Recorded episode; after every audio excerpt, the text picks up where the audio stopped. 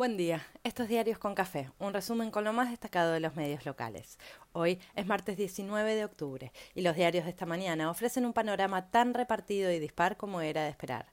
La doble marcha por el 17 de octubre sigue dando tela para cortar e internas por descubrir. La oposición rechaza el convite oficial para sentarse a negociar puntos de acuerdo. Ámbito celebra la recuperación industrial, que iguala números de 2017. Los precios están peleados como ayer, como anteayer y como siempre. Por suerte, tenemos la de Wanda e Icardi para liberar pasiones. Patricia Woolrich, Cornejo, Río y Negri anticiparon el rechazo de la invitación oficial al diálogo y el consenso. El gobierno dijo que insistirá y busca mostrar la resistencia y la intransigencia opositora como el revés de una postura republicana y democrática impostada. En paralelo, Grabois criticó la iniciativa y parece darle más material a la oposición que herramientas al oficialismo al que parece pertenecer. La CGT y los movimientos sociales tuvieron su día de la lealtad y se multiplican las lecturas y mensajes cruzados comparando el domingo con la movilización de ayer. Clarín, que presentaba la marcha del 17 con mensaje contra Alberto, cuenta que la de ayer era contra Máximo Kirchner, porque siempre que se pueda agitar una interna nueva, rendirá. Lo cierto es que ayer hubo referentes de la cámpora y lo cuenta el propio Clarín. Lo que se notó es el intento de mostrar unidad en el espacio opositor. Crónica levanta las banderas de la manifestación, trabajo y desarrollo sostenible. Cerruti tuvo un debut complicado aclarando que el presidente estaba contento con lo sucedido el domingo y nunca pensó en ir. Sin embargo, por lo bajo se acumulan dardos cruzados por los discursos más ultras y vuelve a denunciarse fuego amigo. Luego de las tapas de ayer con el ataque de dos personas al espacio de memoria de los fallecidos por COVID, se sucedieron los repudios oficiales. Aníbal, Guado, Santoro y, sin embargo, la oposición siguió usando la imagen para criticar al gobierno. Impactante. La negociación por los precios sigue tan peleada y discutida como se esperaba. Desde el gobierno dicen que hoy se podría anunciar el congelamiento de 1.650 productos por 90 días. Si no hay acuerdo, tendremos que sacar una resolución de precios máximos, advierten voces oficiales que sacaron del menú la ley de abastecimiento. En las tapas de los diarios vislumbran más malestar empresario y varios confirman lo que se sospechaba. Mientras discuten en la mesa de negociación, en las góndolas ya empezaron a remarcar.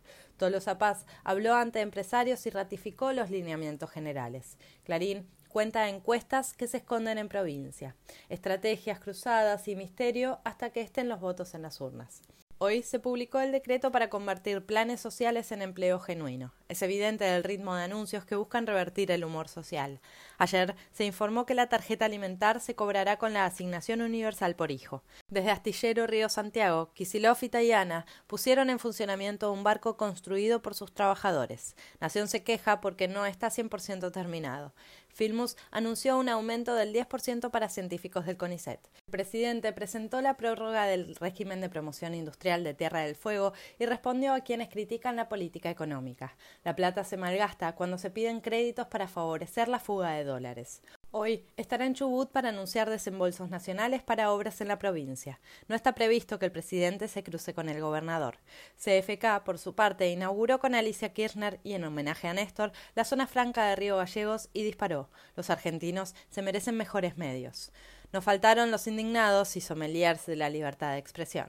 Kisilov sube los sueldos de médicos y residentes y se mostró con Bernie y Aníbal Fernández. El ministro bonaerense se cuadró con sus superiores al lado, pero al final del día, desde un estudio de tele, blanqueó su voluntad por ser presidente. Ayer se informaron 38 muertes y 912 casos nuevos. Se confirma que la baja de casos se detuvo, pero no aumentan hospitalizados ni fallecidos. Las liberaciones y el fin de semana XL tienen sus consecuencias, por ahora administrables. Desde la ciudad anunciaron que el barbijo dejará de ser obligatorio durante los recreos en las escuelas porteñas. Desde las redes, varios padres y madres de niños y adolescentes porteños reclaman que se acelere la inmunización. Hoy se eliminan los cupos de ingreso de pasajeros por transporte aéreo y vuelven a funcionar varias aerolíneas comerciales en el país. Se habilita el aeropuerto de Tucumán y varios pasos fronterizos más.